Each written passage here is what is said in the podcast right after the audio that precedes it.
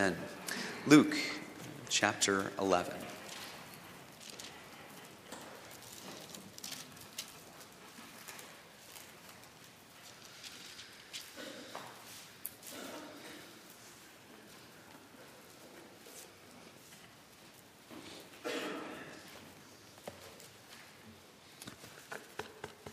Thanks so much, Margaret, for being here on a song service night, no less. Put you to work. Luke 11, 14 through 28.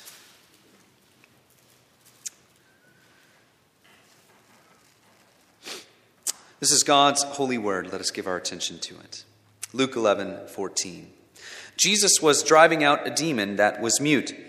When the demon left, the man who had been mute spoke, and the crowd was amazed. But some of them said, By Beelzebub, the prince of demons, he is driving out demons. Others tested him by asking for a sign from heaven. Jesus knew their thoughts and said to them, Any kingdom divided against itself will be ruined, and a house divided against itself will fall. If Satan is divided against himself, how can his kingdom stand? I say this because you claim that I drive out demons by Beelzebub. Now, if I drive out demons by Beelzebub, by whom do your followers drive them out? So then, they will be your judges. But if I drive out demons by the finger of God, then the kingdom of God has come to you. When a strong man, fully armed, guards his own house, his possessions are safe. But when someone stronger attacks and overpowers him, he takes away the armor in which the man trusted and divides up the spoils. He who is not with me is against me, and he who does not gather with me scatters. When an evil spirit comes out of a man, it goes through arid places, seeking rest, and does not find it. Then it says, I will return to the house I left. When it arrives, it finds the house swept clean and put in order. Then it goes and takes seven other spirits more wicked than itself, and they go in and live there. And the final condition of that man is worse than the first. As Jesus was saying these things, a woman in the crowd called out, Blessed is the mother who gave you birth and nursed you. He replied, Blessed rather are those who hear the word of God and obey it. The grass withers, the flower fades, God's word endures forever. Amen.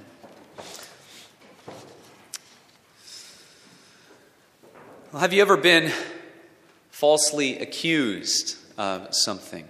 If you're ever falsely accused of something, perhaps it uh, your pride may well up within you, and it may, in some sense, feel good to fight back against that false accusation with reason and logic, and even giving the people who accuse you a little bit of a taste of their own medicine. If you think about it, that's really what Jesus does here. Jesus is falsely accused of something, but he, he does not stand up for himself or his name, obviously out of any sinful place. We know that our Savior is perfect and perfectly righteous. I think that one of the reasons he stands up for himself here is because he stands up vindicating his own name because he is a representative of all of those who would believe in him. And so his name and who he is and making sure that we understand he is perfectly righteous, perfectly obeying the will of the Father is important not just for the glory of his own name, it's important for all those who trust in him, who put their faith in him. And Jesus reminds us of the central importance of faith and trusting in him in this passage. He also reminds us, which is providential according to this morning's service, he also reminds us of the importance of relying upon hearing God's word and receiving it as the authority in our lives. We begin in verse 14. Although the miracle that Jesus performs doesn't remain at the center of the story, it provides the occasion for a few different responses from the crowd and, uh, and also gives occasion for the teaching of Jesus as well. We should at least note that this is the first time in the Gospel of Luke that Jesus heals a mute person. We read, uh, when we read Scripture, it's this kind of reversal that we expect prophets of God to do to open the eyes of the blind, to open the ears that are deaf, to loosen tongues that are tied down. So, in that way, Jesus is represented to us here as a true prophet of God. And that comes, of course, as no surprise. These are the kinds of things that Luke is constantly uh, reminding us of in his gospel. Jesus is a true prophet. It's also pointing out the nature of Jesus' work. He is the one who, as he goes through uh, the country and proclaims the new creation reign of God from town to town, he brings effects of the new creation uh, with him. And the effects are that he is able to reverse brokenness and decay, all the things that are associated with the present darkness in this world. So just like after Zechariah, just like uh, after John was born and Zechariah's tongue is loosened, this man is made able to speak. We might ask what that means for this man. Does it tell us about his salvation?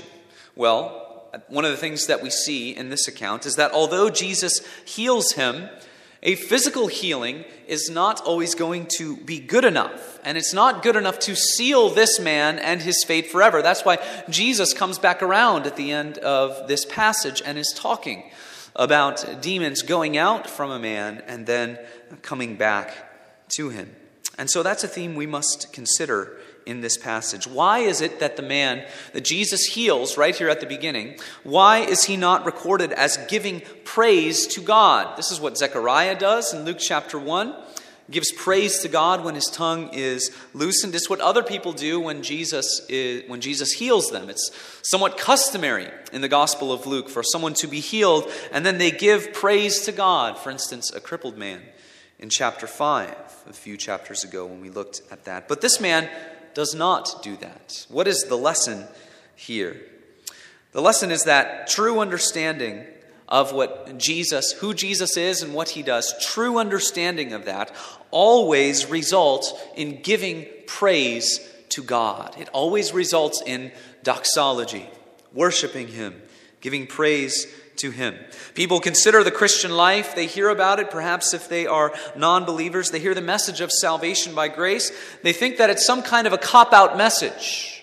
It's all that it is, is a punch card or fire insurance. But that's a, an extremely shallow view of salvation, particularly as it accords with God's Word. Biblical salvation and true new life is always accompanied by glorifying God with the realization that you have been given this knowledge of eternal life and the accompanying reality of eternal life. So this man does not do that. This man that Jesus heals.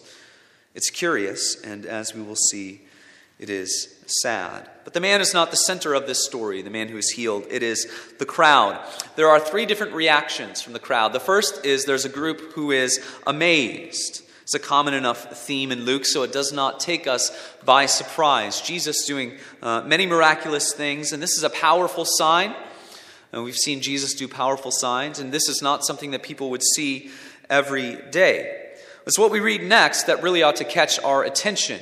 Up to this point in Luke, we, we've seen uh, religious leaders who give opposition to Jesus, but now we're starting to see large, large segments of the crowds who uh, demand more from Jesus, who oppose Jesus in different ways, and perhaps who react negatively to Jesus' teaching. The opposition, in other words, is growing. And, and this is sort of this, this rhythm that's going to start cycling over and over as we get closer to the cross. The opposition to Jesus is going to grow more and more. Luke is progressing in that way. There are two negative reactions from the crowd, or two segments in the crowd that react negatively. The first is the accusation which we read in verse 15. It is by Beelzebul, the prince of demons, that he casts out demons. Beelzebul was the name of a pagan god.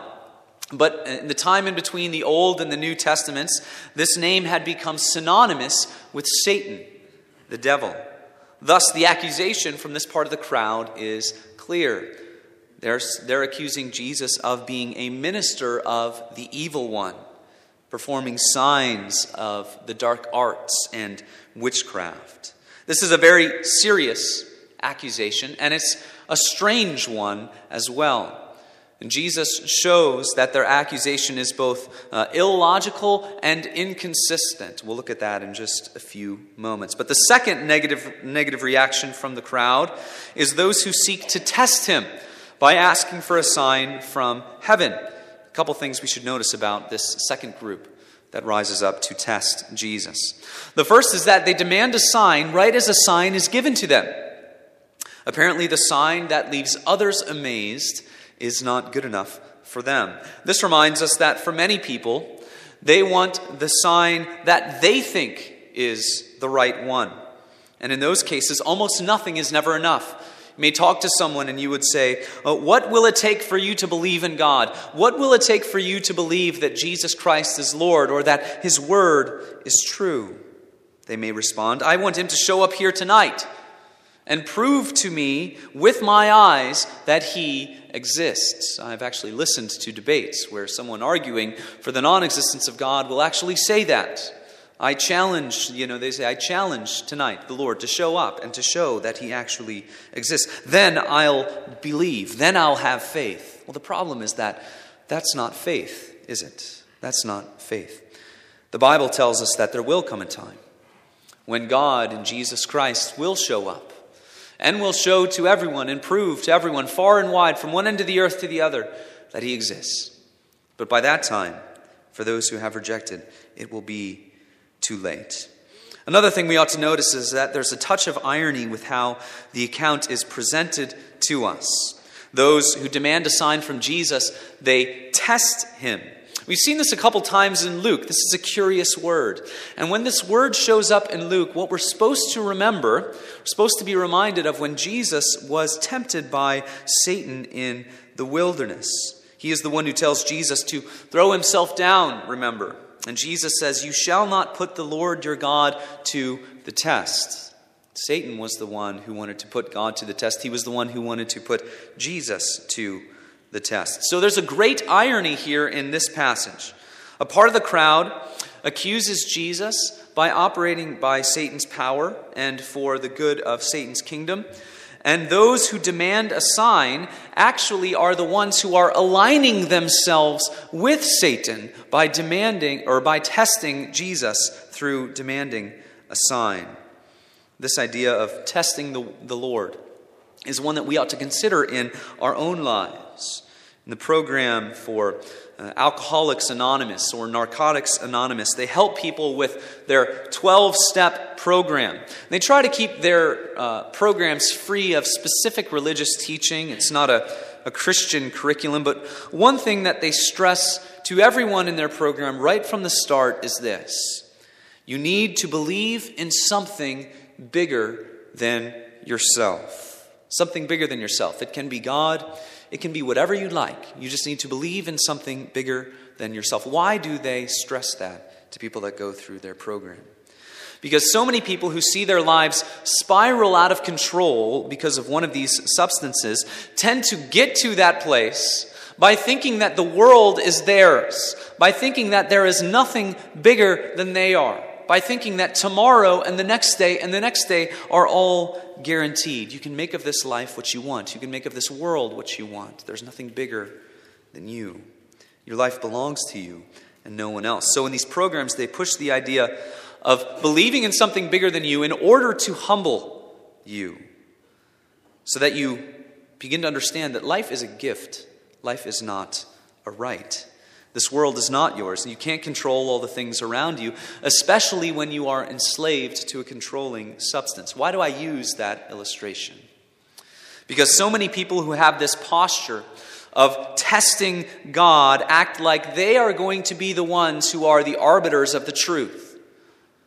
Let God show me what he thinks about himself or what he reveals about himself, and I will be the one that stands over all of that evidence, and I will decide whether or not it is true. They stand as judge over the evidence, and they will decide with their seemingly perfect judgment what is right or wrong or true or false. Luke is showing us the folly of that thinking.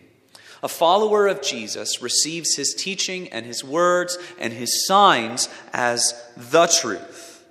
Not after they deliberate on whether or not they like it, not after they think about whether or not it accords with all of the other ways that they conceive of the world. When God speaks, that's it.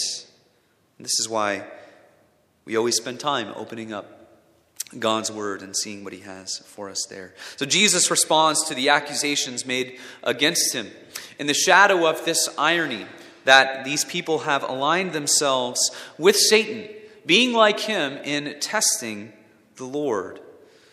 And this direct response to the demand for a sign will not come until the next passage. So, in the rest of this passage, he responds to the accusation that he casts out demons by the power of the devil, doing his work rather than God's.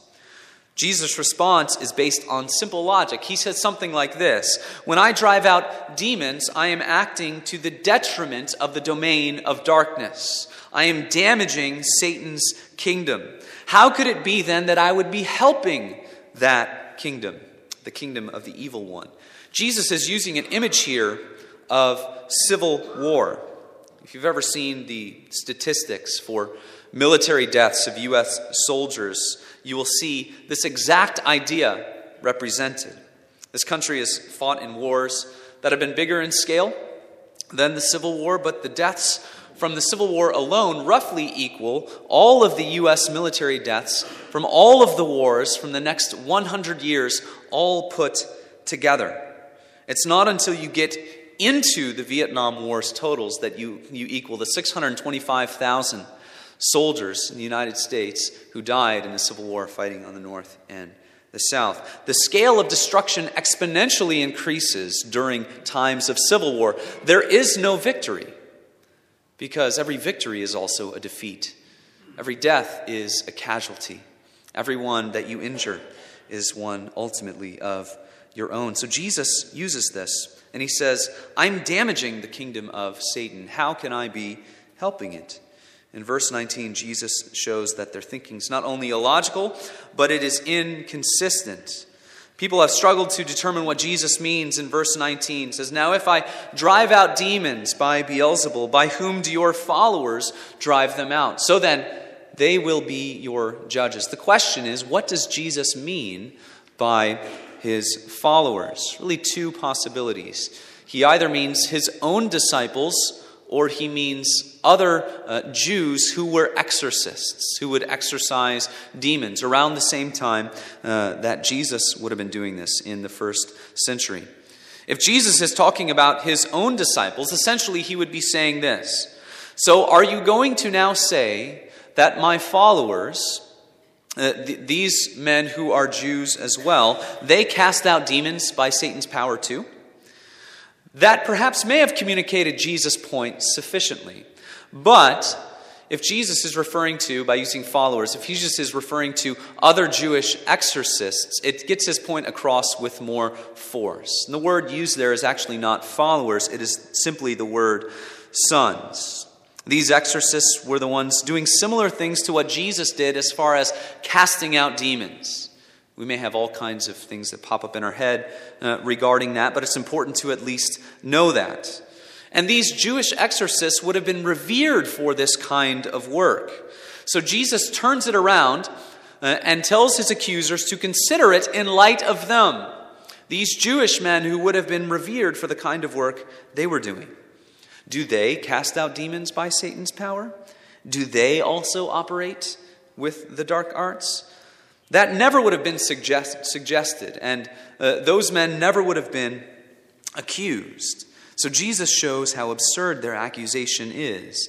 It's their willingness to accept these other Jewish exorcists that disallows them from assuming that someone who does similar work is also uh, is himself operating on behalf of Satan and by Satan's power.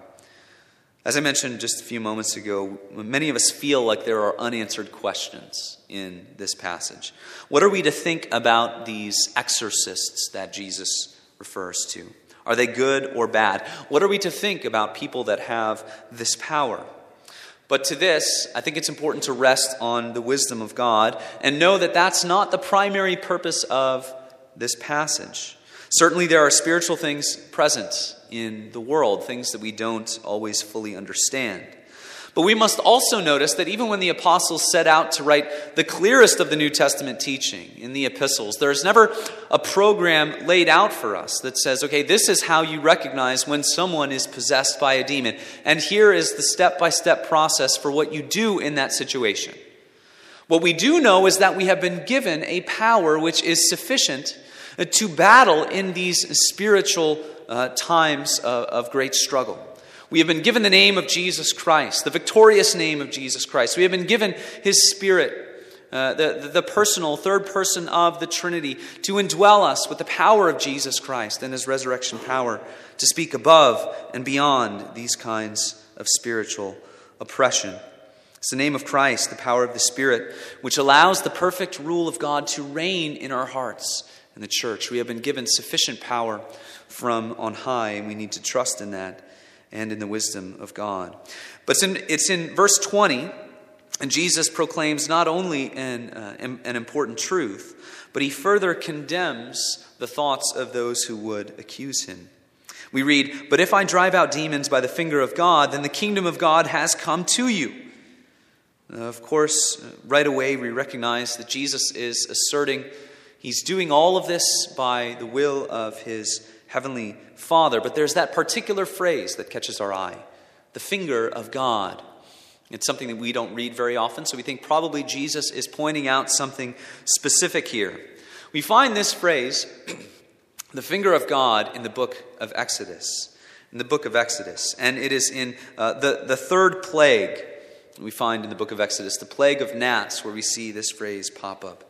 In the book of Exodus, one of the struggles is between Israel's God, Yahweh, and the God of the Egyptian magicians. Oftentimes, when there are these signs that Moses or Aaron will do, and the magicians who are in Pharaoh's court are able to do something similar, and so Pharaoh scoffs at Moses and Aaron. Why should I take you seriously? Why should I believe you? My magicians are doing something uh, just as impressive. But in chapter 8, of the book of Exodus. There is this moment where Aaron strikes the dust of the earth, and gnats cover all of the land of Egypt, every man and beast. It says, even the dust of the earth becomes gnats. To this plague, the, the Egyptian magicians have no answer. And they say, This is the finger of God. This is the finger of God. What do we learn from this? As we said already, uh, that Jesus has been sent to do the will of the Father, and he has been sent only to do those things which God has shown him, which his Father has shown him. But what else do we learn? Two things in particular. The first is the reminder that just as God has led his people out of Egypt, by his own power. So now, Jesus, as the new and better Moses, is leading his people out of their bondage to sin. He is the champion of the new Exodus. It's one of the things that he asserts about himself back in chapter 9. He leads his people out of their bondage to sin. This is a new Exodus. It also teaches us something else, which is quite significant. Because who is the person in the story of the Exodus who, uh, no matter what sign is given to him, he always ends up uh, with a hard heart? He always ends up not doing what God has commanded him to do. He is the one who always, no matter what is put right in front of him, he will always oppose God. It's Pharaoh. It's Pharaoh. And if we bring that into this account with Jesus, how does that relate with what Jesus says here? Well, who is it that remains defiant and hard hearted in the, in the face of the signs that Jesus gives? It's those in the crowd who accuse him of being of operating by the power of Satan. In other words, these people who are accusing Jesus are even more lost than the magicians in Egypt. Even the magicians in Egypt were able to say that this is by the finger of God that these things are happening. These people who accuse Jesus are lost to the point of being like Pharaoh, and Pharaoh is perhaps the prototypical enemy of God. And this re- returns us to the point of the importance of not thinking that we have some kind of authority over what God says, not thinking that we are the arbiter of truth. The futility in the thinking of these folks in the crowd reminds us that there are things that are bigger than ourselves, powers over which we can operate, uh, we exercise no authority. Perhaps we come at life thinking that it's most important knowing what we are going to do with Jesus. But it's more important knowing and figuring out what it is that God and Jesus are going to do with us. It points also to the folly that's found in rejecting Jesus. Jesus points this out at the end of verse 23. He who is not with me is against me. There's no middle road when it comes to the Savior. The absolute importance of putting your trust in Him, of looking to Him for all that you need. This brings us to the allegory that Jesus tells us in verses 21 and 22. The images of a house that is well protected and fortified, a strong man what Jesus means here is that Satan is the strong man. The house is his kingdom, fortified, well protected, a kingdom of sin and death and destruction. And even though Satan is the strong man, there is a stronger man. And Jesus is describing himself with that picture. He comes to raid the kingdom of Satan, to conquer him, and to take his property. This describes partially what happens when Jesus exorcises demons. Right? He is taking back territory that has been claimed by the kingdom of Satan. Property which includes persons who were held captive by these dark forces. We learn a couple of things from this. Uh, one of the things we learn is that as Jesus goes from town to town, uh, he is taking back territory. His kingdom is advancing. It is a story of movement. The other gospel writers and accounts similar to this give the image of Jesus going into the house of the strong man and binding him, binding the strong man, not allowing him to move. And that speaks to the power of the kingdom and the ministry of Jesus.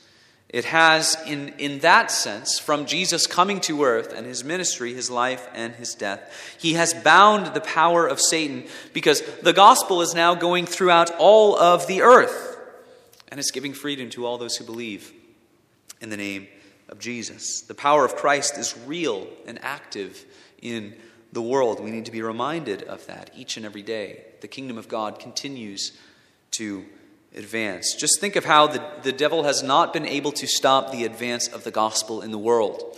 There you had this, this strong concentration of those who confessed and believed in the true God of Scripture uh, in, the, in the promised land in the Old Testament, and then scattered and dispersed, but it was a smaller group. It was a smaller group, and Satan has not been able to stop the advancement of the gospel in the world. How it shaped the Mediterranean world, and then Africa, particularly North Africa and Europe, and had such a large uh, part of the establishment of the New World. All the while, human sin sprinkled in there and, and, and mistakes all throughout the way, but Satan could not stop the advancement of the gospel. Do you think that he is happy with that? Don't you think that he preferred? When those places were kept in darkness. Of course he did, but the stronger man has come and has bound him, and there is not much that he can do. But the final point brings us back to what we said earlier about uh, there not being any middle ground with Jesus. We return to this first man that was healed and who did not glorify God, or he is not recorded as having done so once he was released by the power of the demon. And Luke does not have that customary pronouncement. He went around glorifying and praising God. As Jesus speaks in verse 23 about the necessity of recognizing who he is and submitting to uh, his message and the authority of his message, he moves into this strange kind of parable. The spirit who is expelled from a man goes wandering about, eventually returns uh, whence he came, with more powers accompanying it.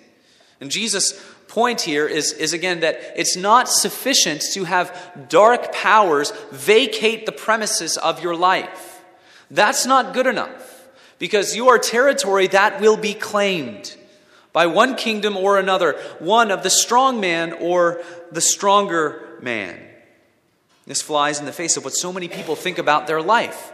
Everything is neutral. You can kind of go in the middle road and sort of take what you want from over here and what you like from over there. I am the master of my fate, the captain of my soul. I can be all that I want to be. And Jesus is reminding us that forces are always bigger than you. You are territory that can be claimed be part of one kingdom or another. And if you want to be part of the kingdom of the stronger man, you need to have faith in Christ. You need to trust in Him. Luke's description of those who have faith are those who hear the word of God and keep it. You know, that comes even from the parable of the sower. Hearing the word of God and keeping it. Just as we heard this morning, the word of God, it's so central to our lives. This is why the word of God is central in what we do in worship. The most important question we must ask ourselves week after week are we hearing and receiving God's word as our rule of faith? Are we seeking to obey it for the glory of God? This is more important even than the family of our birth. As Reformed people, we believe that the, the promise is for believers and for their children. But that is because we see the, the, the deeper spiritual realities operating in and through the family which bring about this greater reality, the promise given to family, God working through families, and that is this that in the church and in the family, we can be brought up to be those who hear the word of God and do it. We see God working mysteriously and wonderfully through the family, that God's blessing is upon families, and that's one of his primary places of operation. But it's unto this greater reality that the family would be a catalyst for those for, for, for seeing those who are brought up to hear the word of God and to do it. But there's also this wonderfully good news that even for those who don't have the blessing of knowing a God fearing family, who do not have that stability, Jesus shows us here the great blessing of being able to, even for those people, they can hear the word of God, they can trust in Christ, they can believe it, and they can be brought into the family of God. So, young and old, have you heard and received the word today? Are you seeking to not only hear it, but to keep it? As our Lord says, let us seek that. Let us seek to obey it. Amen. Father, we pray that this word would sink down deep in our hearts, that you would show us exactly what you mean by it, that the Spirit would illumine our hearts unto its meaning. Father, in this week, would you keep us, keep us safe, keep us close to you, always wanting to honor you, and always seeking your glory in our lives. Since in Christ's name we pray. Amen. Amen.